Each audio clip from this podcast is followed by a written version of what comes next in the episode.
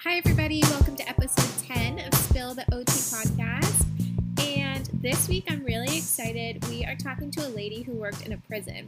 And not only that, she took this job back in the early 90s or mid 90s, and she wasn't even aware that it was a job at a prison. She took the job expecting it to be an outpatient setting and only to find out on her first day that she was going to be working in a prison. So, this is a really cool interview. I do want to just say that I've also heard from a couple other people who were not willing to record for the podcast, but they let me know that they also have worked in a prison and they had pretty good experiences. This particular experience maybe is not the most positive, probably because she just wasn't expecting to be in that position.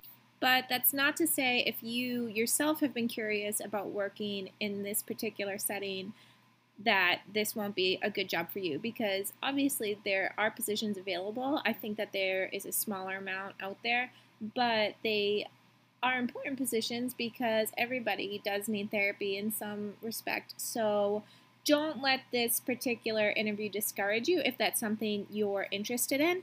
If you're someone who just is curious and wants to hear a story of someone's experience, then keep listening because it is pretty cool to hear what you went through. Okay, so in other news, I want to bring back the OT wins and fails for the week because I did hear from somebody. First, I'll start with my OT win because the person who emailed in had an OT fail. So, my win for the week is I was working with a patient and she was a total hip replacement. And you know, when you've kind of done the same thing on autopilot for forever and you introduce like long handled adaptive equipment and you just kind of go through the motions a little bit without kind of the excitement behind it. I don't know. Maybe that's not you and maybe you can't relate. But for me, you know, I show them the equipment. Usually they've seen it before and it's nothing too life changing. Well, this particular woman had never seen this before and she was so excited by it. So I got to show her everything. Like, I showed her a long handled sponge, I showed her a sock aid. We got her hooked up with some elastic shoelaces, and you would have thought she was on like Ellen's 12 Days of Christmas. She was so excited and happy and really willing to try it out. And she lived by herself, so she just kept thanking me and saying how that this could really help her be independent at home which is kind of like an OT dream because that's the whole point, right? Is we want people to be independent and I don't know, I don't want to say all the time, but often we don't really get that excitement or buy in. And she was just so enthusiastic, it really warmed my heart. Okay, let me read you the OT fail for the week. And this person wanted to be anonymous. She wrote, I walked in the patient's room and the patient's daughter was sitting on the bed. It was early and I wasn't thinking, and I asked if she was the patient's wife. She looked at me and snarled, No, I'm his daughter, and wouldn't talk to me directly for the rest of the session. Uh, okay. So I haven't done this exactly, but I did something similar, but kind of in reverse. There was a patient's uncle, and he was significantly older than my patient, maybe, I don't know, 25, 30 years older but my patient was kind of in rough condition. I only work per diem, so I didn't know his exact age. So I said, Oh, is this your brother? And he was like, No, that's my uncle, and he's 25 years older than me. And I was like, Oh, yeah. Okay. So I kind of had the reverse experience. Since then, I think it's a good idea if I see somebody with a visitor, I just kind of say, like, Oh, who's your friend or oh who's your visitor i'd love to meet them and let the introduction kind of come from their end uh, I think that sometimes that will help with any mislabels. All right, I don't have too much to say, and this interview was really exciting for me, probably because I just never spoken to anybody who's ever worked in a prison in general, let alone as a therapist. So let's jump right into it. Hi, thank you so much for joining me. Sure, thank you for having me. So, before we dive too deep into your experience in the prison, can you share uh, what degree you have and when you graduated and kind of your career trajectory so far? Sure, sure. Um, I graduated um, from a PTA school um, in Massachusetts. Um, it was at the time it was Lasell College. The program, unfortunately, is no longer in existence. But um, I was able to obtain an associate of applied science and physical therapy assistant, and also stayed on an extra year to get a bachelor's degree in exercise physiology. My experience pretty much has been in skilled nursing facilities, long-term care um, I have a lot of dementia training. I worked in an Alzheimer's facility in Massachusetts for about seven or eight years. Um, had no experience with that population beforehand, um, but got to, with a lot of hands-on, um, enjoyed that population. That's in today. That's actually one of the, my most favorite populations that I like to work with, patients that have uh, Alzheimer's-related dementia. I also, um, for the past four to five years, have been doing home health. So I've worked in pretty much every setting except pediatrics. I have no pediatrics experience, nor do I hope to gain any at this point in time. But that's pretty been the gamut of what I have um, done in the past 20 uh, some odd years. Okay, awesome. Thanks for sharing that. So now the juicy stuff. I want to hear everything about your experience when you were in the prisons, working in the prisons. Right. So my this was actually my first job. I had um my parents are from Georgia and you know I was uh in school in Massachusetts. I decided to go back to Georgia and work for a little bit and you know spend time with relatives and so forth. So that was one of the first jobs that I got outside of PTA school. I remember, I don't remember the company I was working for at the time. It's probably no longer in existence because this was over 20 something odd years ago. But, um, know, I was able to secure a position. What they did not tell me until I got there that it was going to be at a prison. All I all I knew at the time was that I was going to be working in an outpatient facility. So I'm just thinking sports medicine, you know, it's going to be a lot of orthopedic patients, total knee replacements, total hip replacements, so forth. Stuff that I had been trained for in school. So I showed up the first day. It was at an offsite office. And there was a gentleman that met me there. I think he was the recruiter at the time because I hadn't yet met the physical therapist. So he says, you know, come in, we'll have you sign the paperwork and so forth. So he says, you know, we'll go to the job site after we get all the paperwork done. So I said, well, where is the job site? He says, it's um, in a prison. I said, excuse me? I said, a prison. I said, I thought you said I was going to be working in an outpatient facility. He says, you are, but it's it's an adjunct um, facility. It's a medical prison. What it was at the time, it was in Georgia, and they would have the inmates come from all over Georgia to get medical care. So whatever they needed at the time, that was you know could have been an acute injury, they would go to this. They would ship them to this um, prison hospital. They would get their care, and then they would go back to wherever their home base was. I had no idea that this was the situation I was going to be in. So I was like frantic. And by this time, you know, I had already moved all my stuff down. I was staying with a relative temporarily. So I basically really didn't have an out. And I needed to work because I had to start paying back some of my loans uh, from school. So I said, well, I'll, I'll give it a shot. And by this time, I was, I think it was about either 20 or 21. I was very, very young, very, very naive still trying to find my way in life. Um, still uneasy with that whole situation, but I just decided to to give it a chance. So that's kind of how I ended up uh, working in the prison system. It was totally my chance. I did not know beforehand, and if I knew what I knew now, I probably would have never worked in that type of facility. It was it was a learning experience for me. So it sounds like they weren't very transparent when they signed you on. Do you feel that was done intentionally?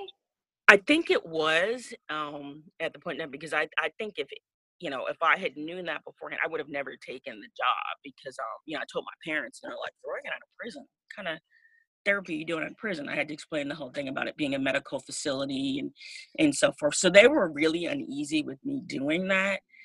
Uh, but like I mentioned, you know, I needed to work. It was too late to kind of find something and I just wanted to kind of start, um, you know, honing my skills, everything that I had learned in, in PTA school, because this was like the summer of '95, so I had just gotten out of school, you know, um, took the board exam, passed that, and the next step was to get a job.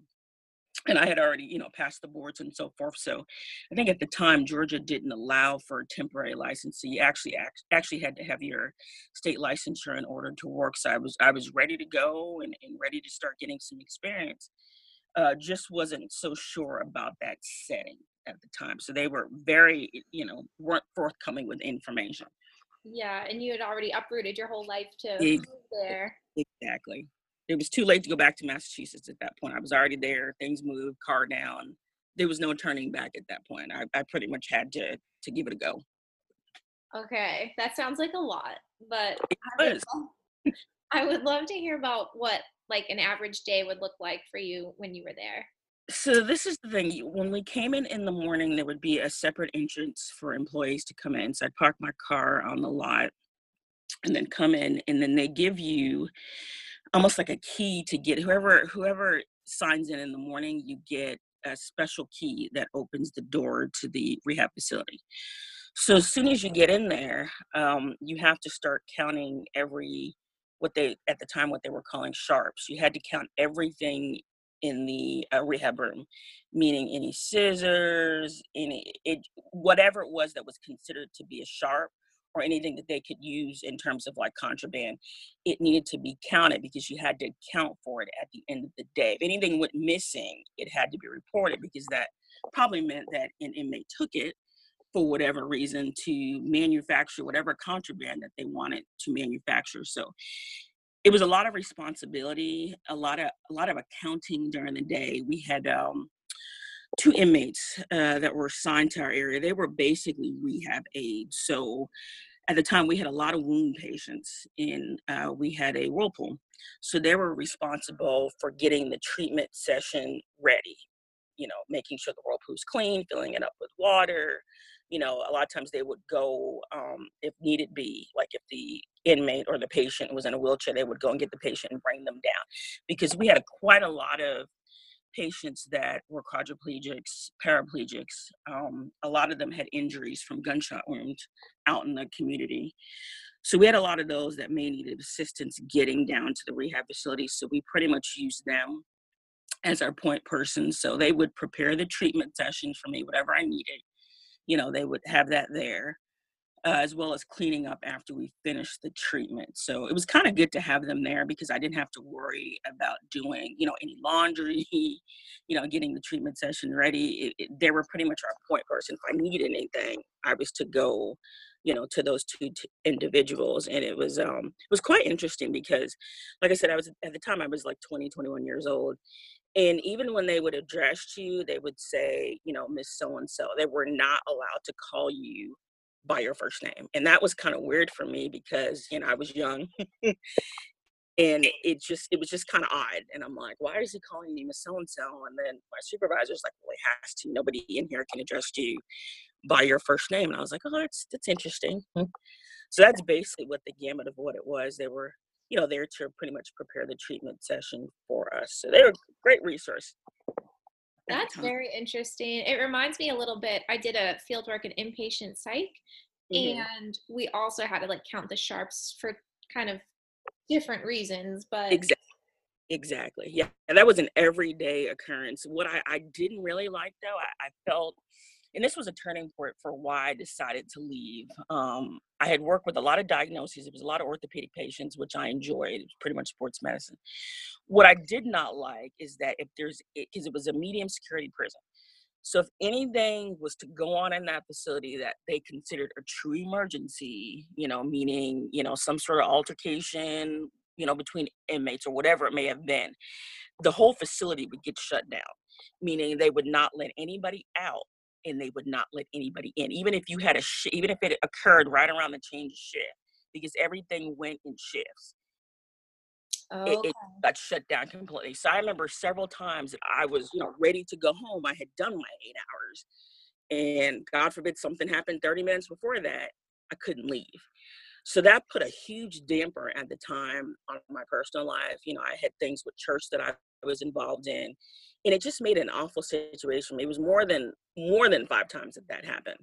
And I just said, you know, at this point, I feel as though I'm in prison. I, you know, my um, freedom to leave and go is basically gone at this point. So that was the turning point for me where I was like, you know, it's about time that I probably look into getting another job. hmm I don't blame you. And were you compensated for your time when you would have to stay a- after? No, no.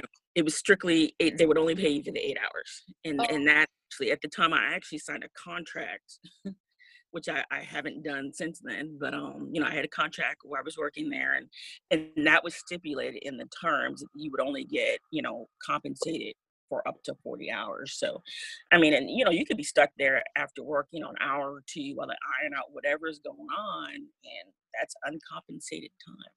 Oh, that's so frustrating. Mm. Hey, everybody. I am so genuinely excited to tell you about MedBridge. So, MedBridge is a continuing ed site, and they have tons of continuing ed courses all available online. You can stream them at your own pace. They also have home exercise plans, which are incredible. You can literally build your own plan with pictures that can perfectly suit whatever client you're working for. It's honestly so awesome. And you get unlimited CEUs. And these CEU courses are just really intriguing and exciting. Like it's I've done continuing ed online in the past, and these ones that they select are just very much in line with what I find interesting, and I feel like you might find them interesting as well. So, are you struggling with finding the resources for your time for CEUs? With almost 2,000 accredited evidence based streaming courses, live CEU webinars, MedBridge is your all in one solution. And actually, if you use my code, it's spill the OT, capital S, capital T, capital OT. So spill the OT, one word, capital S, capital T, capital OT. You can get $175 off of your year long subscription, which is awesome. I mean, that's like significant amount of money off. So if you are interested, please go check it out. Again, use the code SPILL the OT, capital S, capital T, capital OT, all one word. All right, I really hope that you go check it out. Enjoy. When you saw the patients, how often would you see them and like how long would you see them over the course of a couple weeks or months?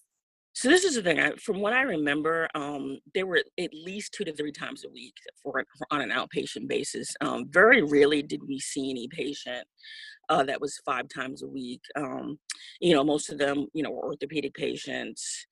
Um, I had one patient, you know, as a matter of fact, um, it was a rotator cuff injury, and it's interesting because when you're working with these patients, um, it's just like working with anybody else. Basically, you know, you talk to the patient or the inmate you try to establish a rapport i was i was very good at that then. So you know casually you're just talking to somebody you know you know what are you doing here? And then you know the person comes back and says well you know i hurt myself with a fight with some correctional officers an inmate i was dragged down a flight of stairs. You know that was the reason why that person had a rotator cuff injury. So it was very interesting to learn not only the reasoning behind why people were there but what necessitated that injury so, and of course, you know, they don't have to share that information with you, but it, it was just interesting how people could be, could talk so candidly about things that they had, you know, very negative and very bad things that they had done in the community. And to them, it was just, you know, as a matter of fact, it, that kind of blew my mind because I had a gentleman that said to me one time, I said, you know, you're a good person. I said, what are you, what are you doing here? And he's like, he's like, well, you know, I ran into some issues, you know, I killed half family. And I'm like, what? Mm. And then I said, okay. I said, well, go back to doing, you know, the time he was doing some stretches. I said, well, go back to doing that. But the way that he said it was just so matter of factly, like, oh, today's Monday. It's a great day. And I'm looking at him like, are you kidding me?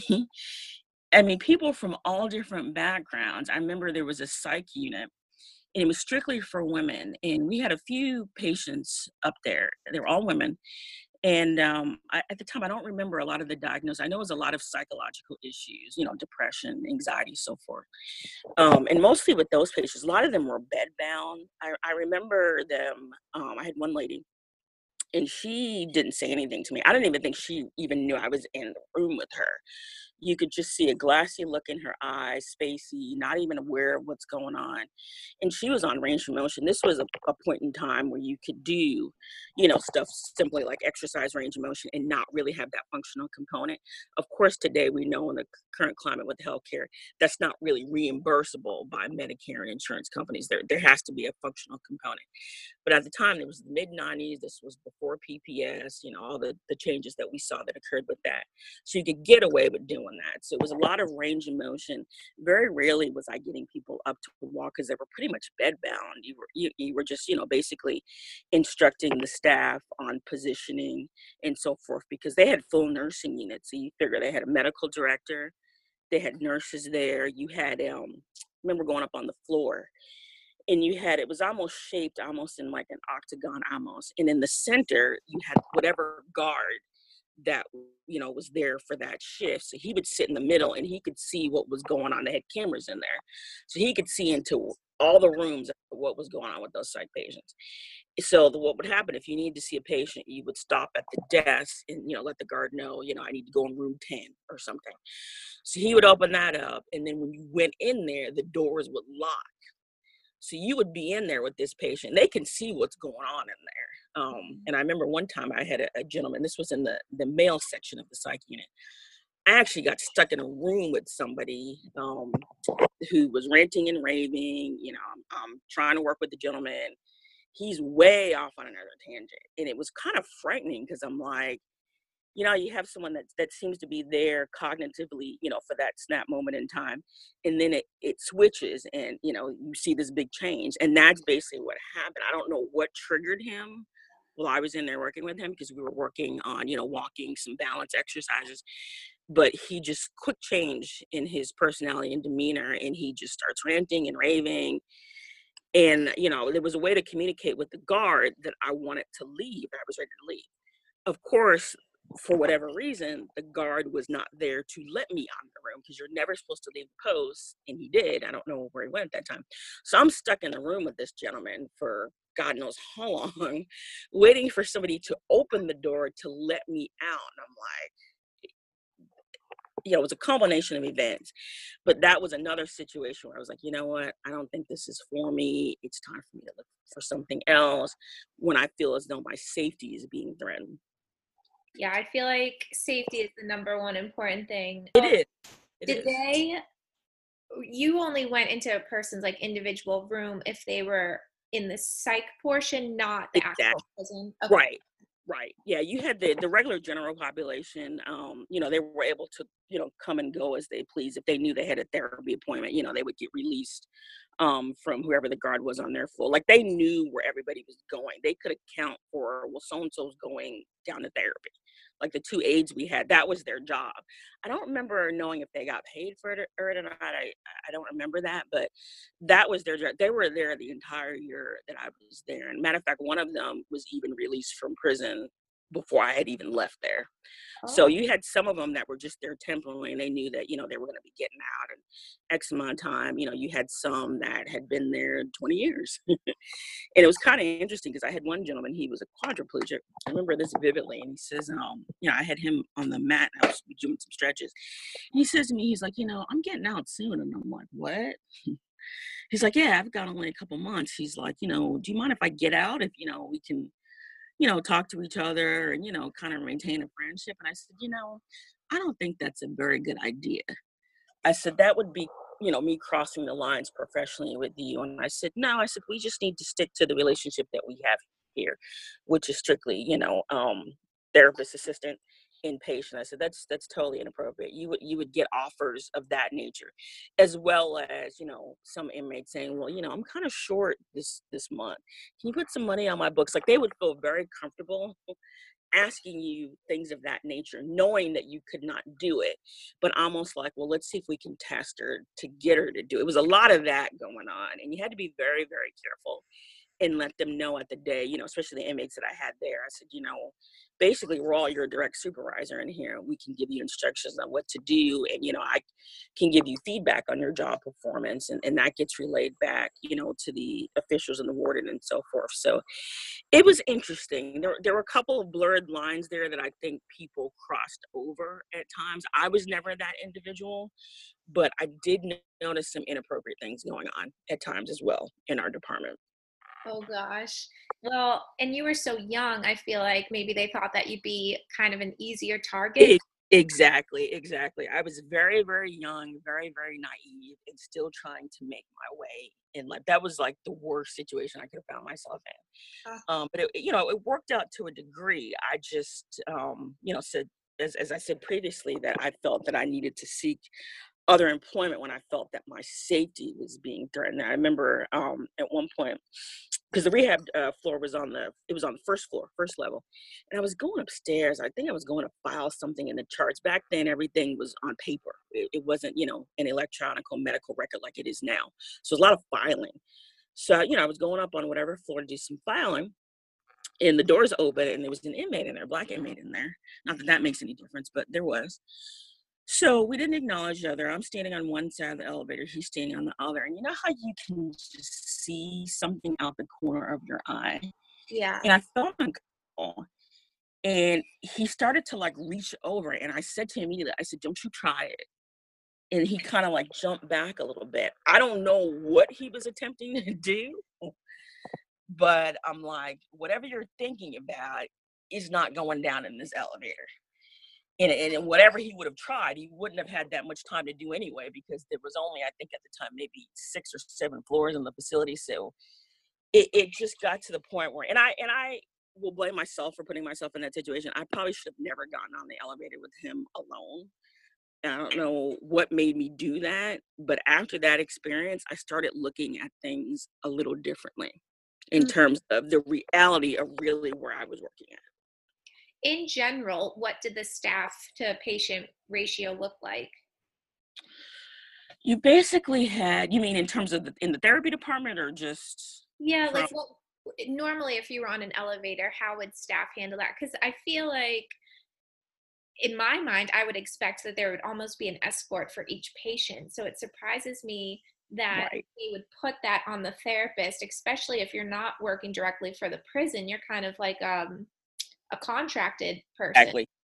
And and and that's and that's what it was. I don't remember offhand exactly what the the ratio was, but um, you know, the the inmates that were of a higher risk, I should say, those were always accompanied down to the rehab room. Like you would literally have, you know, a guard bring an inmate down that was in shackles, handcuffs, whole nine. Take all that stuff off. You do whatever you need to do with it. Like they would stay in the room like the entire time. And I think a lot of those inmates, they may have had some behavioral issues for whatever reason. They need to be escorted down.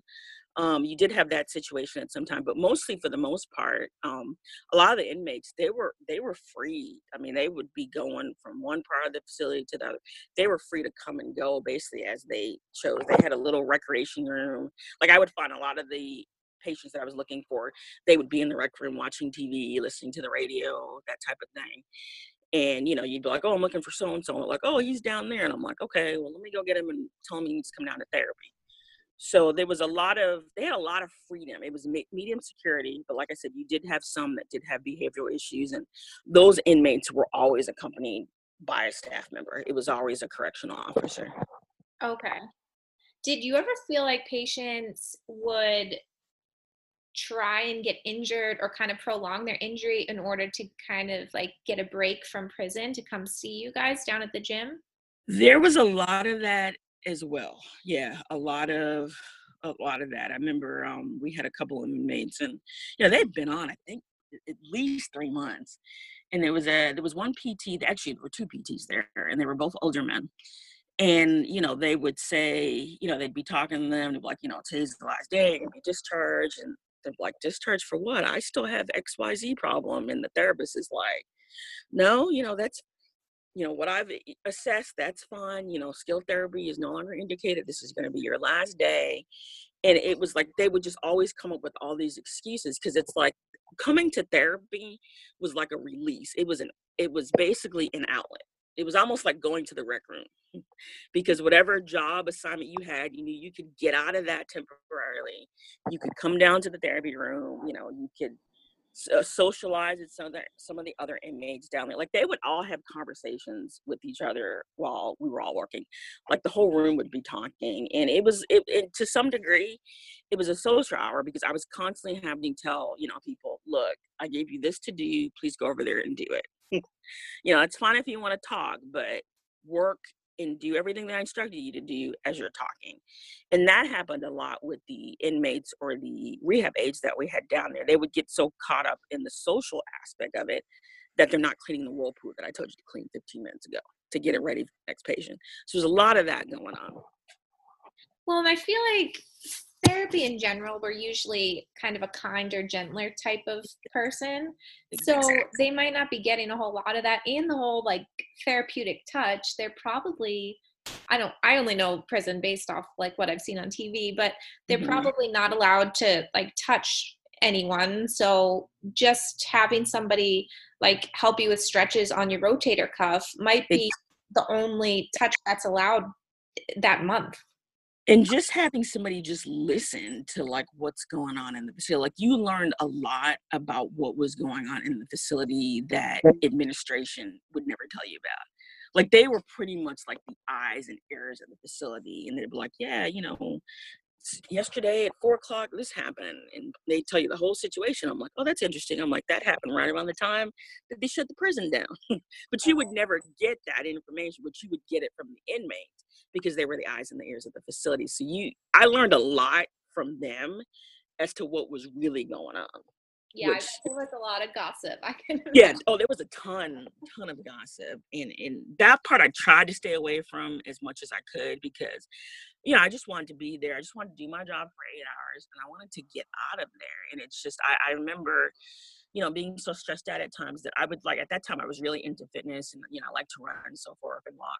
So during lunch I would like to I would like to get out like I would have my lunch and then I would get out and try to walk run. And that happened for a day. I was only able to do that for one day and then I got a call from the warden. He's like, "Oh, I need you to come down to the office." I'm like, "What does he want to talk to me about?"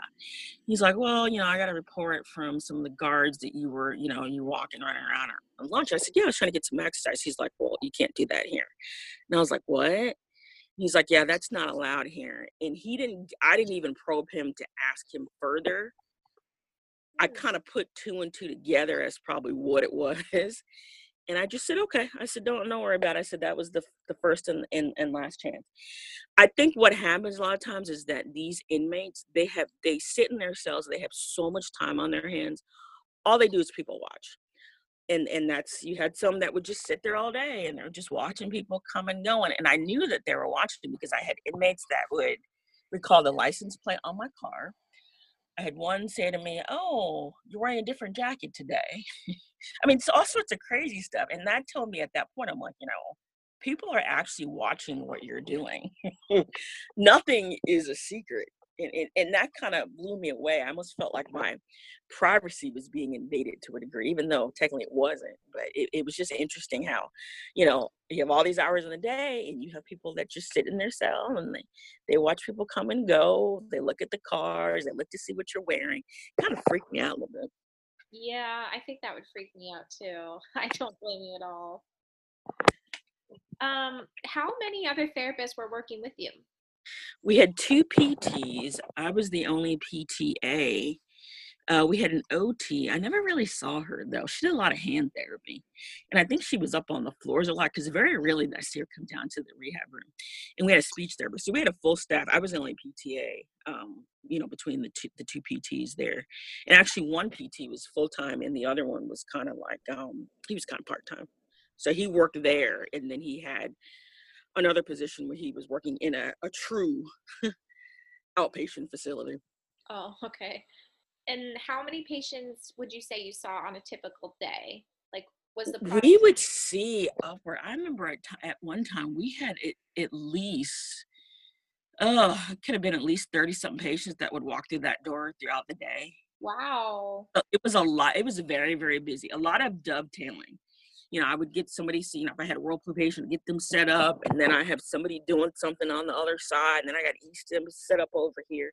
So it was very, very busy. Between me and that PT, we would see at least at least 30 patients. It was very, very busy, which is why we needed the two rehab aides there because there's no way you would have been able to to manage all that without having those two guys there and they had been there for a while so they knew the whole routine like they even told me how the job went and they're like yeah we do xyz when we come in in the morning and we do this throughout the day and i'm like wow you pretty much know the whole setup so it was busy very busy facility.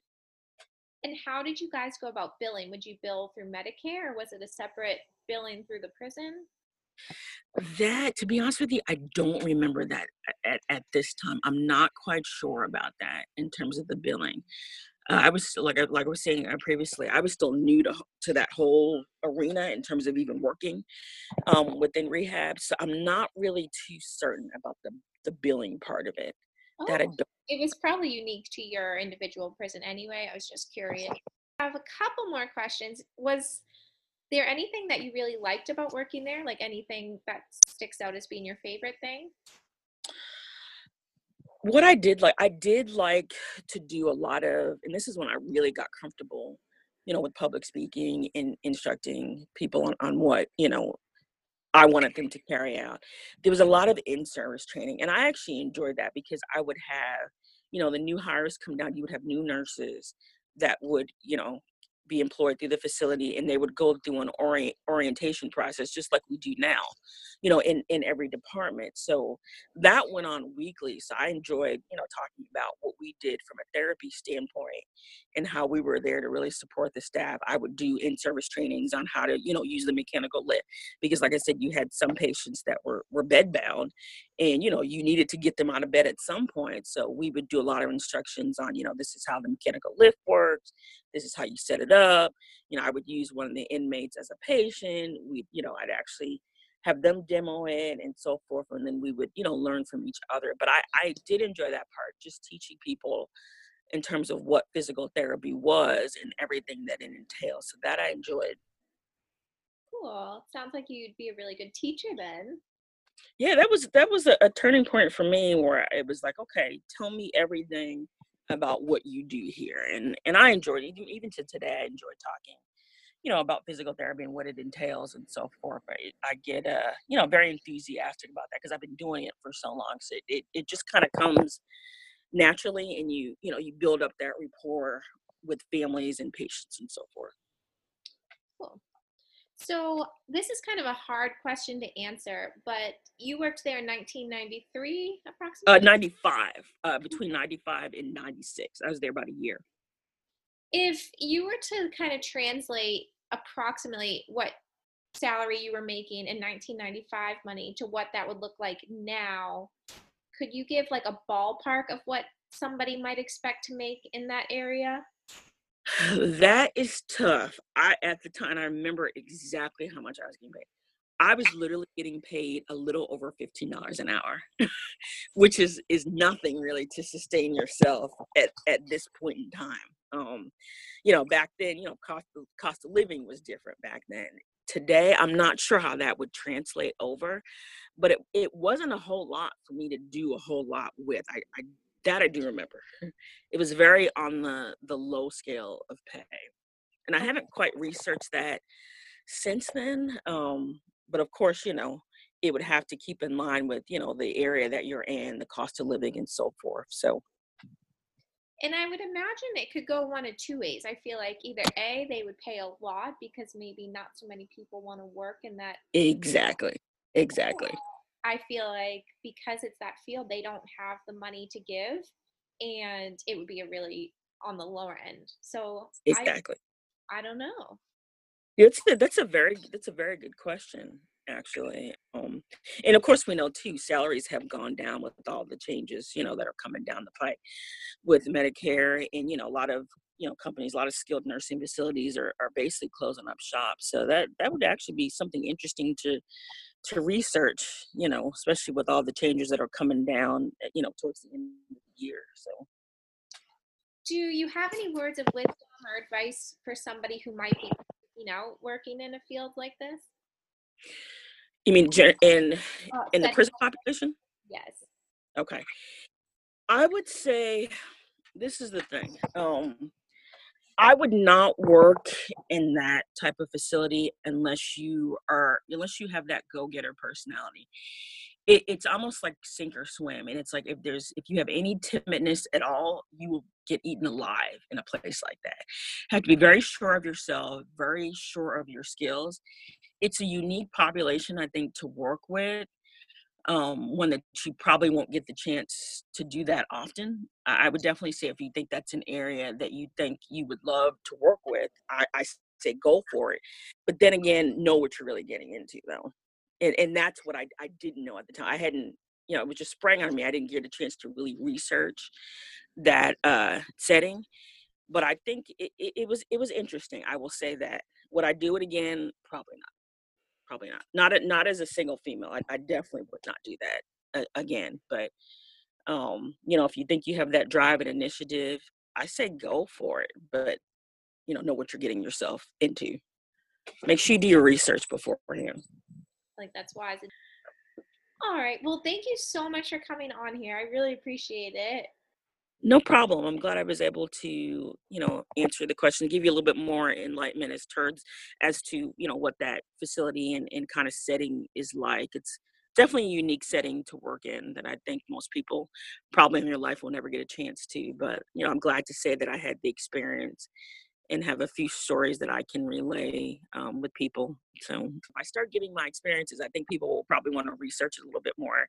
Um, that that wasn't the best job that I ever had in, in my life, but I said it's probably better that I, I give some experience on that so that people aren't, you know, not knowing what to expect. It's good to have some feedback on it. All right, our final goodbyes got a little bit cut off at the end, but I was so grateful that she was able to come on and share about her experiences. And thanks for listening.